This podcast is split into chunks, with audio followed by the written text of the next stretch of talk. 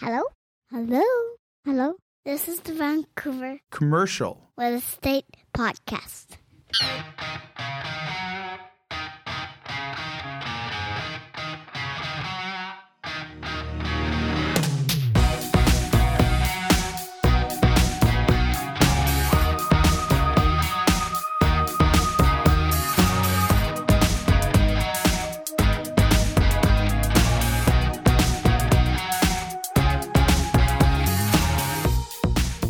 And welcome back to the Vancouver Commercial Real Estate Podcast. I'm your host, Corey Wright. And I'm your sometimes other host, Matt Scalina. And Corey, I got to say, the way that you introduce the show, it almost sounds like we're on NPR or the CBC.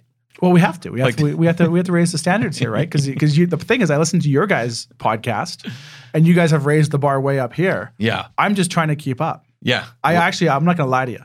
I sit in the mirror every morning, and I open the show that way. And you go, and welcome back. I, I practice. I get the jawline going. You know, I watch Anchorman to start saying some words before we go live, so my jaw's ready to go, so I can pronunciate and make sure I put the wrong emphasis on the wrong syllables when we're going. no, it, sou- it sounds great. Who do we got on the show today before we get 10 minutes deep here? So I think we, I think, well, they're going to experience this themselves when they listen to the episode. But we have your bromance, This is right. Yeah. John Switzer from Impact Commercial Groups, coming on talking all about how owner occupiers or how business owners can become their own landlords. And a lot of people don't realize, as a business owner, if you have success in your business, you can actually almost borrow against that success to acquire your own real estate. And a lot of times, too, the, the prices to own it versus leases isn't that far off. Right. This is kind of an incredible talk with John. And you're right. We bonded over a variety of things. Bonded was an understatement. we'll leave that for the for the interview. But what really excited me, and we don't talk about the numbers, but he has an example because they do these market evaluations. If Yeah. you're leasing a space and you're a small business, what the numbers look like, you know, three, five, ten years out, Yep. and the type of equity you can you can acquire over that time, and the security of owning your own space. But the numbers are super, super attractive. So it's amazing how many small businesses are leasing a space and they just think it's impossible to buy, and it's so much easier than you think. Yeah, you'd be amazed. And even where we record this, the previous tenant that occupied this space, it was a engineering firm, and they contacted us to actually look for a larger space to lease. And then we asked them, you know, have you guys thought about purchasing? And at that time, they almost kind of shunned it, like, oh, we can't afford that. $2.7 million later, they bought a phenomenal industrial flex office space for their practice. And a lot of people don't realize the opportunities that exist as a business owner that you can actually acquire your own real estate. And John actually talks about some industries can actually get zero down.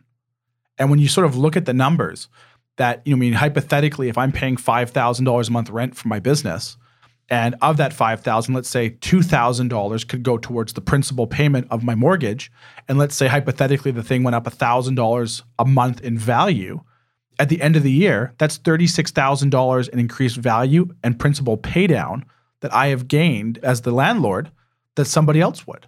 Well, this makes me think of the late Bing Thom, the architect, and you know, I think he was lamenting at the time the prices in Vancouver residential real estate, where he said, "I ran a very successful business and I made more money on my home." Than I did, you know, working for 30 years, and and that seems hard to imagine, but uh, I guess I'd assume it's true.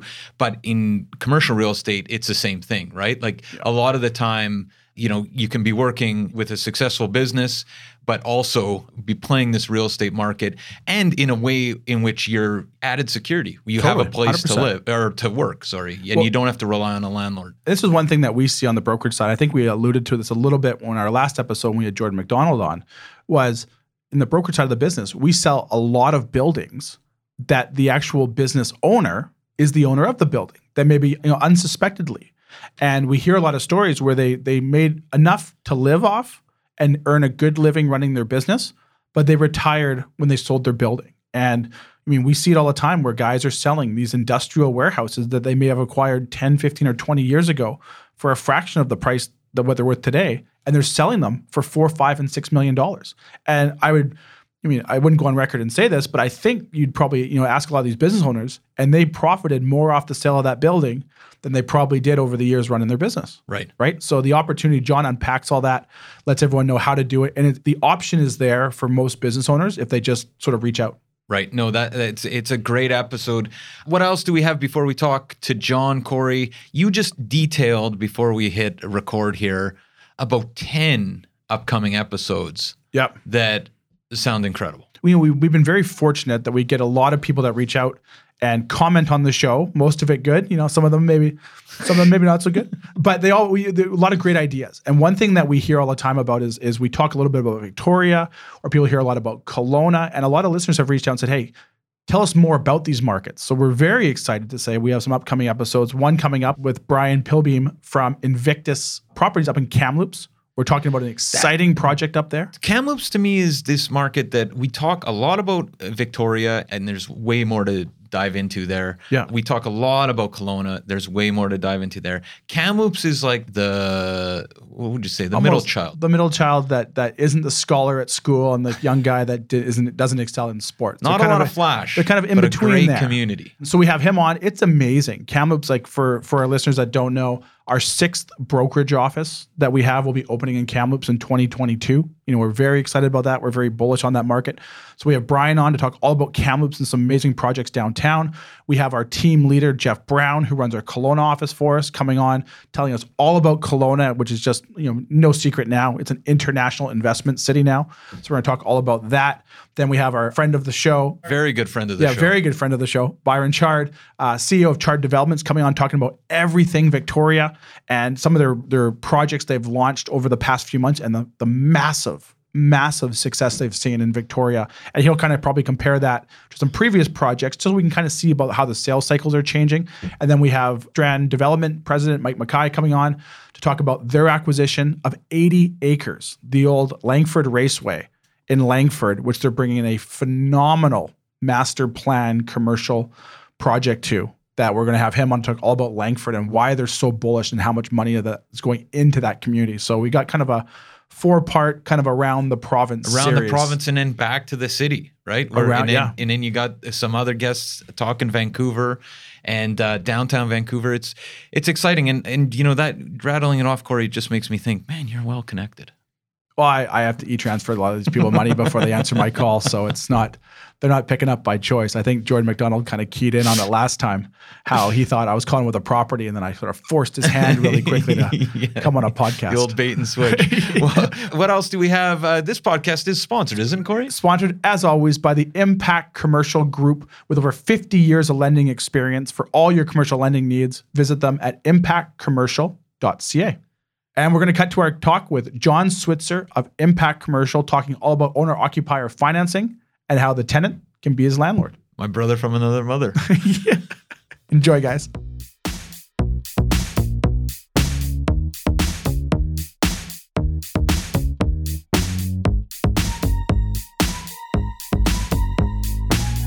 All right, we're here with John Switzer, partner of Impact Commercial Group, one of the industry's leading commercial mortgage brokerages. John, how are you doing today? Doing great, guys. Thanks for the opportunity to chat about commercial mortgages. yeah, no, thanks for taking the time today, John. Uh, really excited to have you on the show. So, John, so, so for our listeners who don't know uh, about yourself or even Impact Commercial, can you take a couple minutes and let us know more about who you are? Sure, yeah, I got my start in the banking world, as many of my colleagues also did, with a, a short stint at one of the, the international banks, and actually moved on to the investment advisory realm for a number of years, about six and a half years, but more on the income side. So, cash management, it was actually for mining companies and municipalities primarily. So, for me, after that, the transition to mortgages was kind of seamless because they're they're sort of like a cousin to bonds. So, yeah, that's a little bit about my background. One reason why we, we really wanted to have you on was one of the biggest things that we get or emails that we get and requests that we get is from business owners wanting to find out more how do, can they become their own landlords or how can they leverage the revenue of their business to become a landlord in the commercial real estate thing, and, and you've obviously become a specialist in this aspect. Can you maybe sort of start us off with what owner occupier financing just looks like on the surface? Maybe that versus maybe traditional commercial financing? Yeah, so it's a great question. Often, one of the first questions I get from clients or referral partners is what can this property debt service? Because people are traditionally thinking in terms of you know rental income on an investment property. So my first question is always is this for an investor or an owner occupier because it completely changes the model on our end. So for an owner occupier, basically the market rents go out the window and the lenders are basing their risk assessment on the net income of the operating business.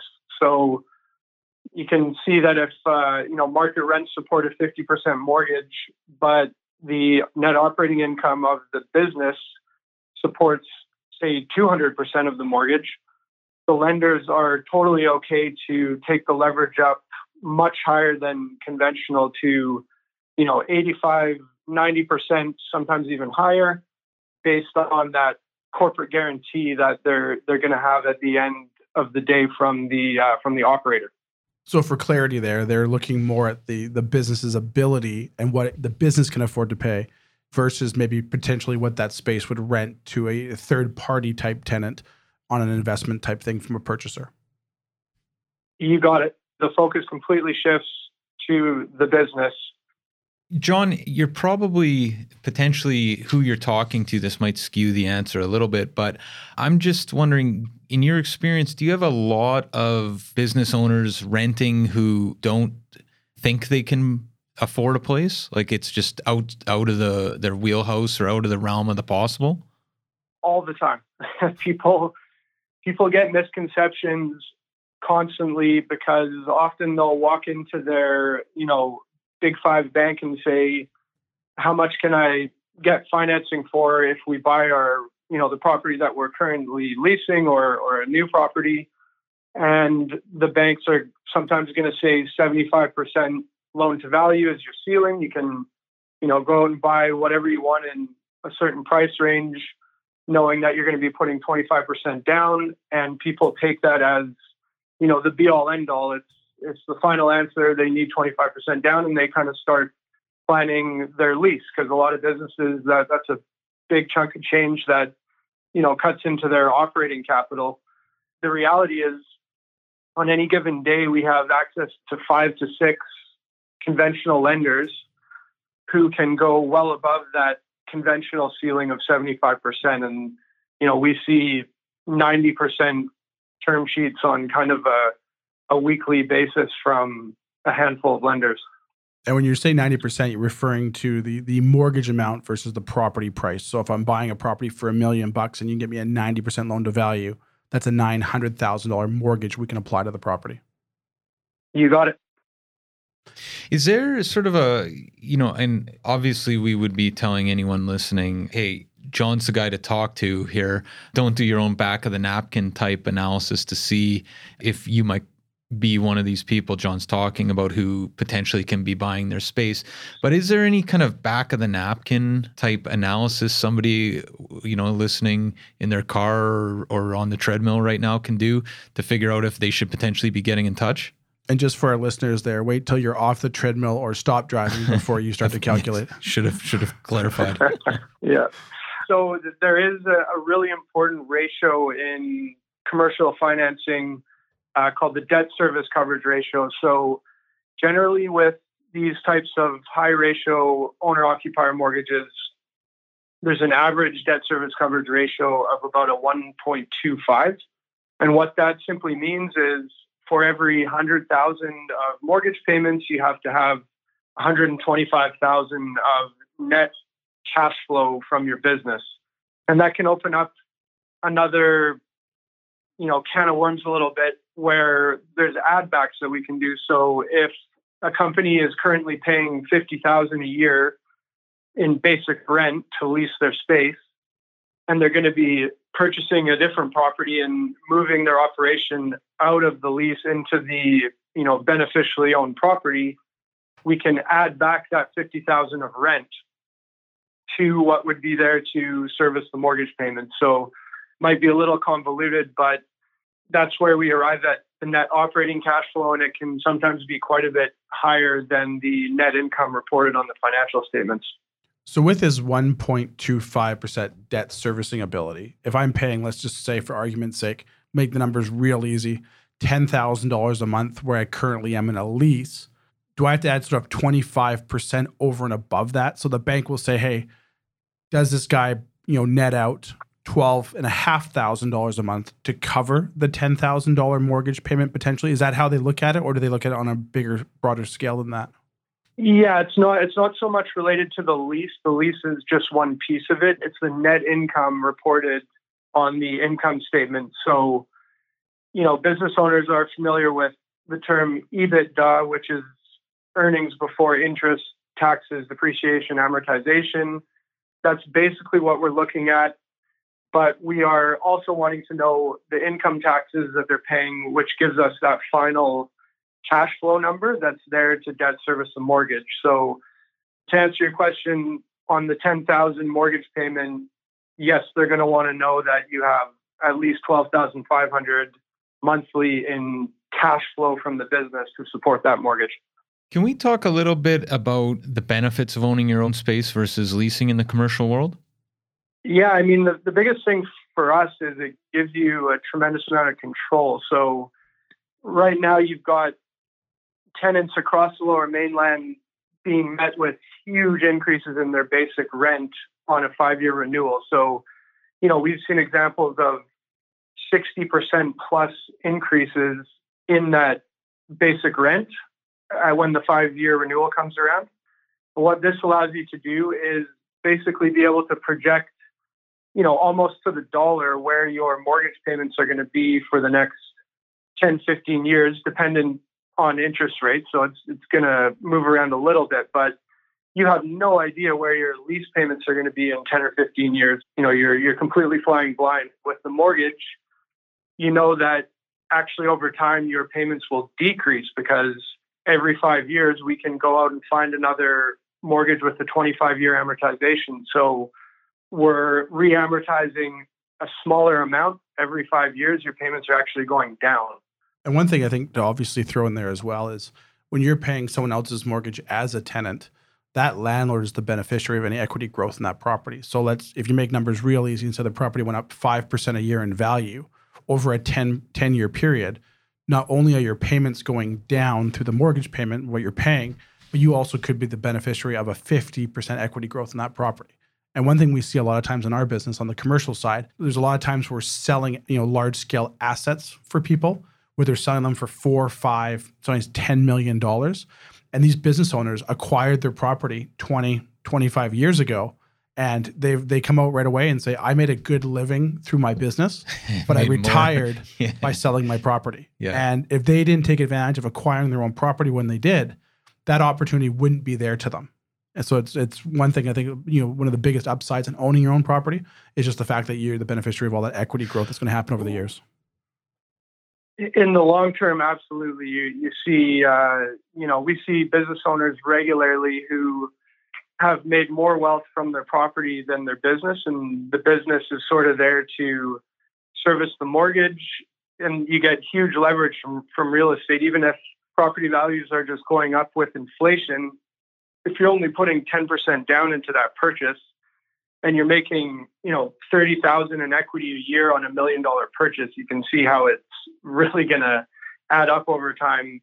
Plus you're paying down the mortgage. So you've got it working from both sides, you know, mortgage pay down and equity growth all happening together.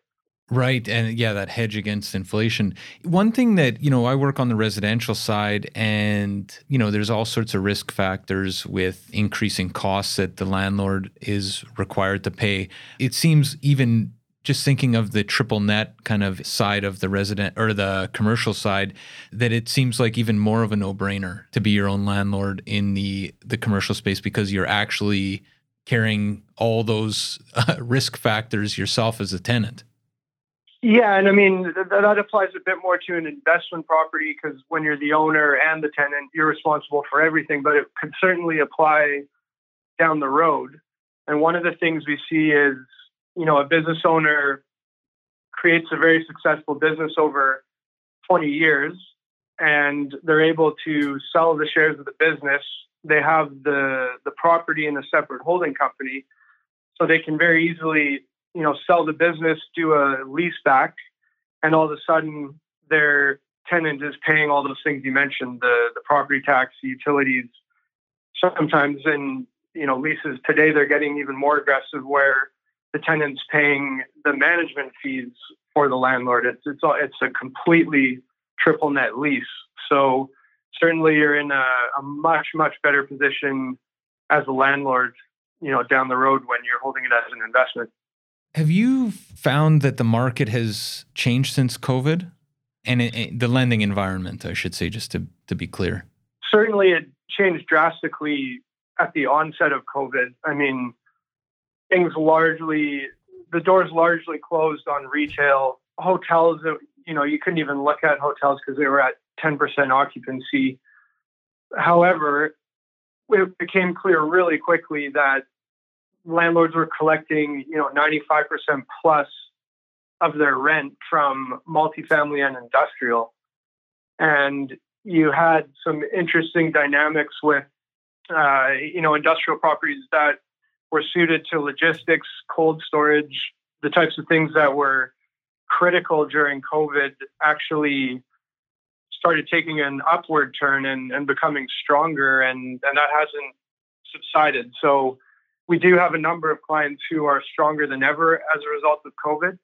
And I would say, you know, this year, retail has become a much more approachable subject for lenders because it's becoming clear that retail is being reimagined, repurposed in some cases. And I would also just say that, you know, the outdoor malls with sort of national tenants like big pharmacies and liquor store anchor tenants, they were pretty strong throughout because those were all, you know, places selling things that were necessities for people. So, yeah. I like how you threw a, a liquor store in there as a necessity during the, the pandemic.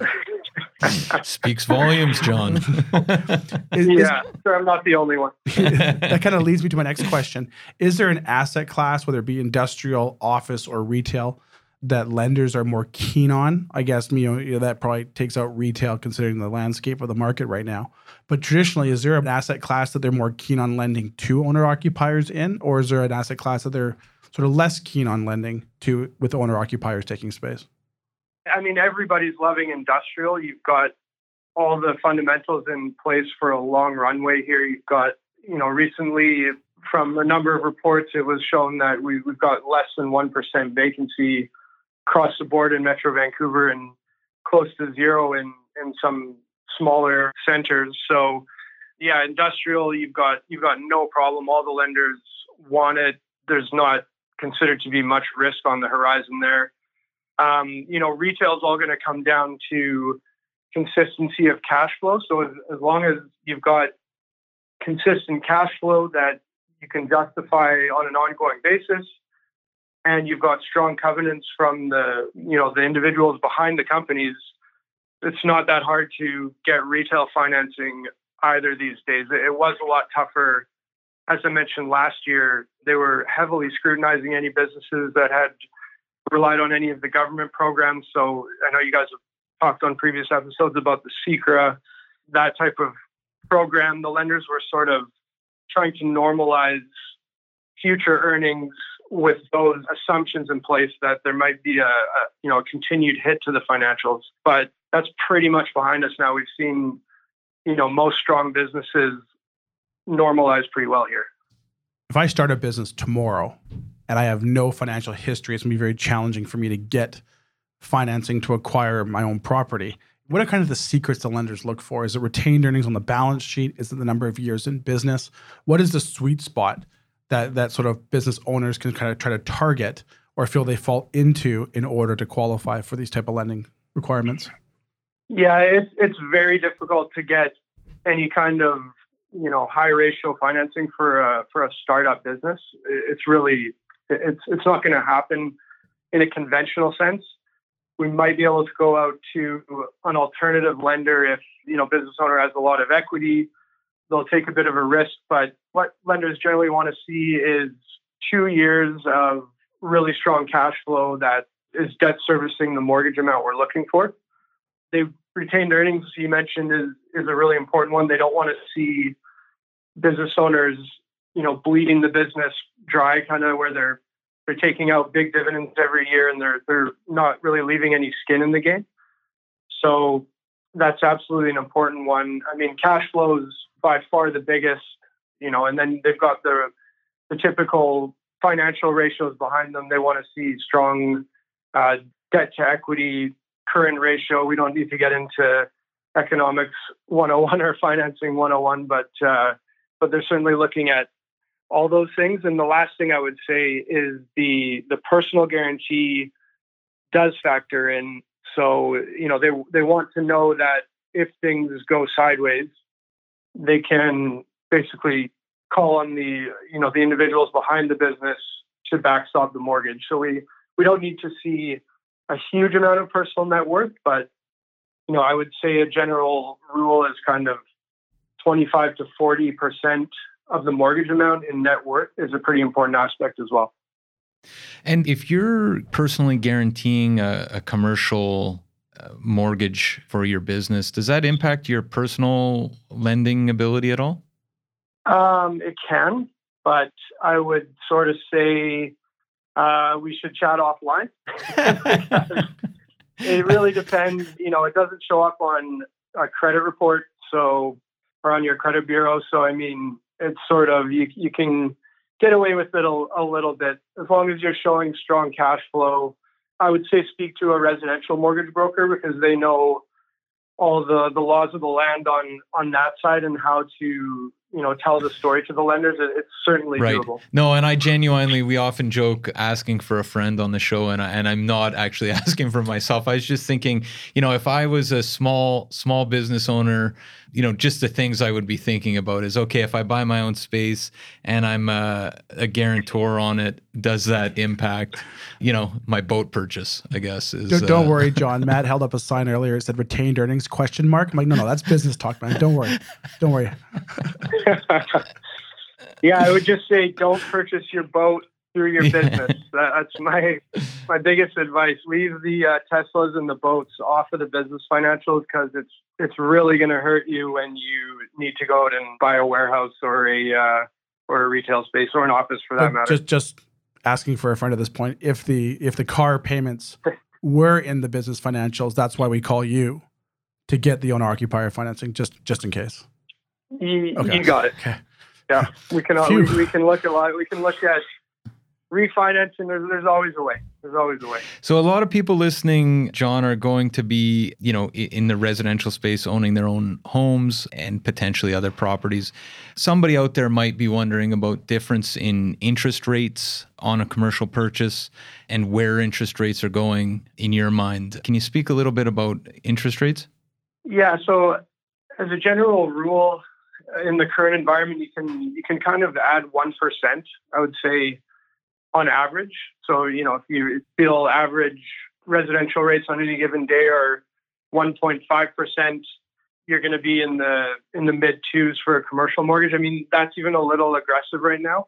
Uh, I'd maybe say you're kind of starting in the high twos for commercial. And when you add the additional risk of an owner occupier with you know, a business that needs to keep thriving to support the mortgage payments, it adds a bit of a premium again. So we're kind of starting in the, you know, on average in the low 3% range for these 85% plus financing uh, situations. Is there any type of business that lenders try to shy away from? Not that we want to, I mean, the guy, the, you know, the unfortunate poor soul there who has the flower shop. We don't want you to say, oh, they hate flower shops. But is there a type of business that maybe they're they're not as keen on kind of the owner occupying? And I'm closing my eyes and crossing my fingers right now. well, we, we can start by saying they they love financing real estate businesses because obviously the you know the the borrowers know the business as well as anybody. So you, would be on the lower risk spectrum. The higher risk spectrum, you know, you might look at things like environmental concerns. So it gets pretty tricky, or it can, with gas stations.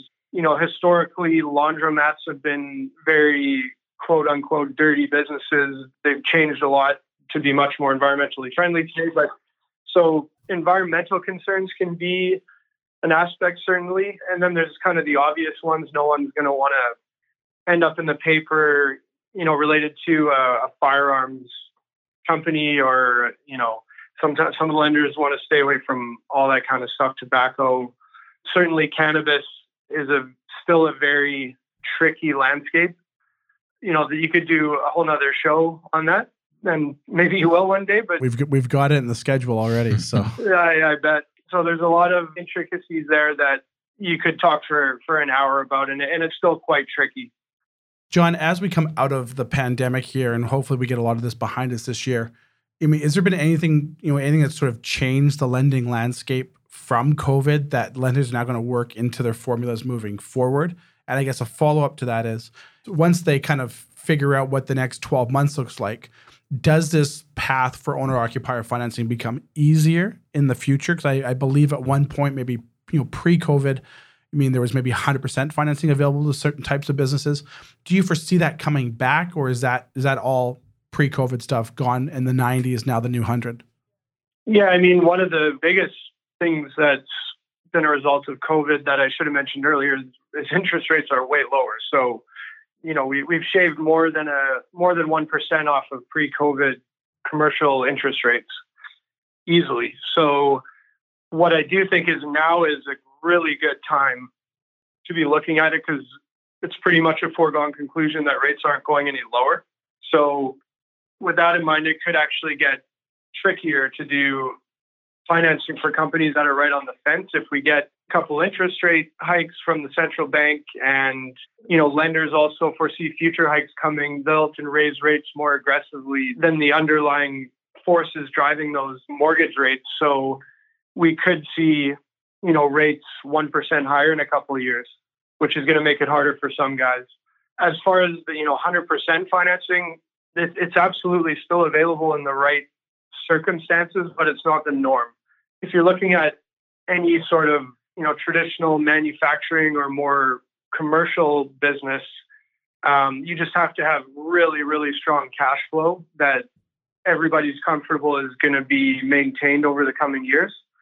But there's other aspects where there's a professionals category at a lot of the lenders where if you're doctor, dentist, veterinarian, then 100% financing can be quite common. It's always just important to know that all the lenders have very different parameters, different criteria. We could spend an hour talking about that as well. So, but it is, yeah, I mean, it is important to know that 100% financing is still on the table.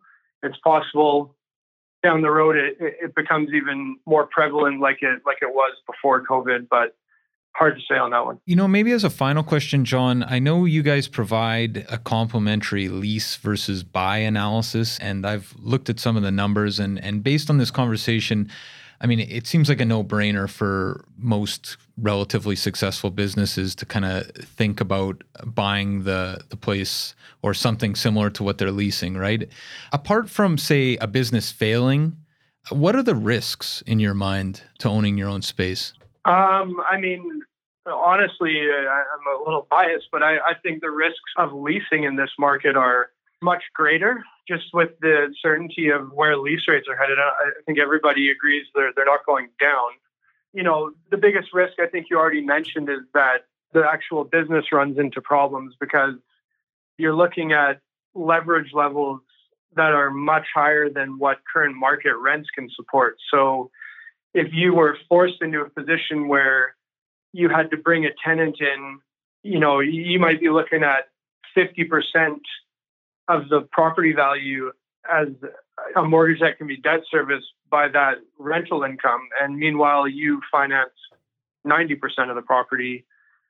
That would not be a good situation to be in. So I think the biggest risk is just, you know, the the strength of the business. You have to be very confident that you can maintain a certain level of cash flow for the foreseeable future. Well, that's that's great advice, John, and we really appreciate having you on as we uh, you know sharing that with us. We have our MLG six pack, six lighthearted questions.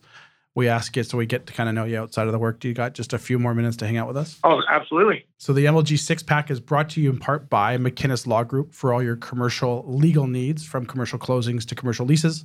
Please visit them at mlglaw.ca. All right, John, I'll let Matt lead her off here. First question for you, John. Favorite movie? Favorite movie?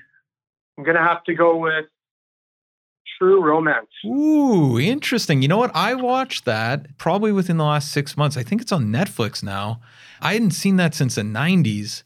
That is a great, great movie. And you know what? I didn't realize I was quite a bit younger when I when I watched it the first time around. But I didn't realize how that was basically a, a fantasy for Tarantino just making a movie where a really good looking girl falls in love with a comic book nerd. Like kind of playing, he's Christian Slater, right? But that's a great movie.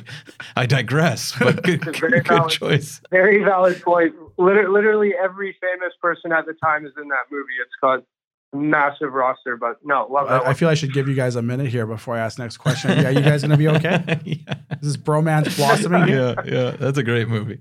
All right, John, favorite vacation spot when you find some time? Ooh, favorite vacation spot. I really liked Costa Rica. I went there with my then fiance, now wife, a number of years ago. Um, I know I liked it a, a lot more than her, so I don't know if I can drag her back there, but uh, I, I love. Well, don't don't worry here. You you and Matt are seem like you guys are blossoming I- I this was bromance. gonna say, Matt, John, we gotta- Matt could be available for you, you. are you available for a beer? Uh, no, I, I've also been to Costa Rica, and I would second that. It's a great spot. Been there multiple times. I'm about ready to get up and let you just Nice. finish this. The two of you guys can exchange numbers after. All right, John. Yeah. Uh, favorite quote or words to live by? And no matter what you say, Matt's going to say, "Oh, that's my favorite That too." was exactly at what I this was going to say, point. John. oh, you got to give me a minute on this one. I should have been. I should have been more prepared. Well, you know what? I can fill this because I just heard a great one. Yeah. Uh, the time while you're thinking, John. So the the quote I heard recently on another podcast that I thought was great was, "Cynics get to be right, optimists get to be rich." oh, that's that's a good one. That's a good one, eh? That's that's a good one. That is good. That is good. You know what? I'll, I'll go, I'll go I was with gonna say- one 'cause I'm I, was, I was gonna say, if John says I love it, that's mine. I'm taking off the headphones and I'm walking downstairs. I would say cynics get to be right, optimists get to be rich. There. Perfect. Just so you know, too, we're calling you from Matt's phone. So if you get a text from this number after asking you out for dinner, that's where it's coming from. I'll, I'll be there, buddy. Favorite band or song? I'll go with the band I've probably listened to the most over the years, which is Led Zeppelin. Matt? I don't think we can be friends. No, No. No, of course. Of Matt's course. more of a 98 degrees type of guy. One go. book, John, you would recommend to anyone listening. Uh, I don't do a lot of reading of books lately, and I know I'm not alone there, but I recently listened to a book called Little Giants, and it's about really successful businesses over the last, say, 100 years that have chosen to stay very small. And I wanted to uh, to read that one because that basically mirrors our business, where you know we know that we're never going to have more than 10 or 12 guys, it's it's going to be a, a small shop and lots of good insights in that one on thriving small What would be an example from that book? I find that really interesting. Yeah. What's an, what's an ex- do they- what's an example they use in that book? One of them was, I believe, Anchor Brewing. Uh, I can't remember where they're out of. I think Colorado maybe, but really interesting one there because they got approached by the Vegas casinos saying they wanted it in a bunch of their casinos, and they they shot it down because they knew it was it was going to take them off track. Wow. and then there was this little company in in the U.S. as well that started making local sports trophies and ended up making Olympic medals for for every event. So uh, yeah, just some some really interesting stories in there. Last question for you, John. What's a piece of advice you'd give our listeners? Maybe we'll tailor it towards you who are looking to, you know, might be a tenant themselves running a business that they want to buy their own real estate. What's a piece of advice you can give them? Uh, I would I would honestly say reach out to us for a complimentary buy versus lease analysis, which I, I should have spent a bit more time on that when Matt mentioned it, but we, you know, we can run it 10, 15 years into the future. We can be super conservative and just show basically the difference between how much you're going to pay leasing for zero equity at the end of the day and how much you're going to pay over 15 years of mortgage payments and what your equity picture could look like at the end. I think that that's a really powerful tool. And, you know, there's never any obligation from anything we provide uh, at, at the beginning anyways. It's just very conversational. So we're happy to, uh, to act as, you know, in an advisory role early on with no obligation. Matt's thinking of what type of business he wants to start now, so he can just come see you for the uh, lease versus sale analysis. well, I, I'm going to give you. I'm going to give you a shameless plug here because obviously we're big fans of what you guys do, and you guys have helped us grow our business and that stuff. And during the show, we said there what type of business owners have no idea the potential they can unlock. Well, William Wright Commercial were the opposite. We just go write offers, get deals accepted, and show up at John's door and said, "Hey, we owe this guy two million dollars. Can you help us?" and I can tell I can tell you firsthand, even even coming through COVID, there that obviously completely changed the lending landscape. Stuff that we had purchased pre-COVID for expansion. I mean, we were dealing with a very challenging lending environment, and John, Al, all the guys over there pulled through yet again for us and helped us to acquire more real estate during a very challenging time and continue to grow the business. So we we appreciate what you guys do no end.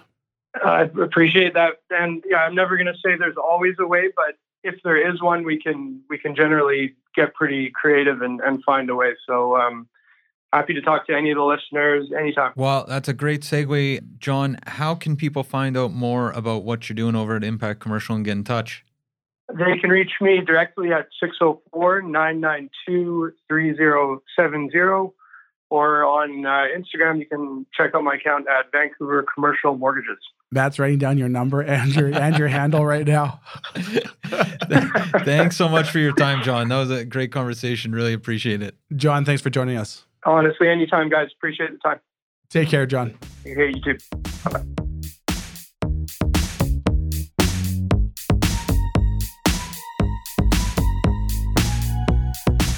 There you have it, everyone. Our interview with John Switzer of Impact Commercial Group. I'll be honest with you. I, you know, towards the end of that interview, you guys BFFs. It was a little uncomfortable in the room here for me. You know what? It's uh, I felt like I needed to step out and give you guys a minute. very excited to talk to John. Very, very excited for sure. You know, one thing about that, in all seriousness, the thing that just strikes me about that conversation, two things. One is that how much easier it is to acquire commercial real estate as as a small business yep. owner, and two, the opportunity cost of not doing so. Yep. And you know, you spend 25, 30 years. It makes me think of you know the guy who's been renting downtown for the last 30 years and could have bought real estate in Vancouver, and how it would have changed his life life on the residential side, you know, how the same thing really applies here in the commercial world and it's not as hard as you think. Well, hypothetically, like say 50% of your your rent payment, let's say for this scenario your rent's the same as a mortgage. Let's say 50% of that goes to pay down your principal. That's money you're putting right back in your own pocket. Yeah. And I think it's fair to say over a very long period of time, property in Vancouver goes up. So even if you run a number at say even a 5%, a modest 5% increase in the value of your property, over a five year period, you've gained 25% equity in your property through the increase in value. Not to mention, you've paid down a whack load of your mortgage, which is going right into your pocket. Plus, rents here go up all the time. Yeah. So, five years from now, your mortgage, it could be slightly less because you've paid off so much principal. But if you look at what you're probably be paying in rent five years down the road, would be dramatically higher than what you're paying today to acquire. You're locking in, and so, and the security of owning your own space. Yeah, I mean it. Yeah, I mean no brainer is. Uh, I don't think that says enough about how how much this makes sense. Uh, anyway, Corey, what else do we got before we uh, we cut for the day? Well, we've got our, our project in Langford there over there that we talked about at the West Shore Business Park, which I think our numbers are, are still growing. It seems like on a week to week basis over there. You know, that asset class, as we sort of alluded to on on the uh, interview, is you know prime for owner occupiers and that's exactly one of the asset classes that John's group thrives in financing. Yeah, that is definitely a fantastic opportunity and that was what John said, right? If yeah. they said which type of commercial real estate do you look at and go, "Oh, this slam dunk industrial space."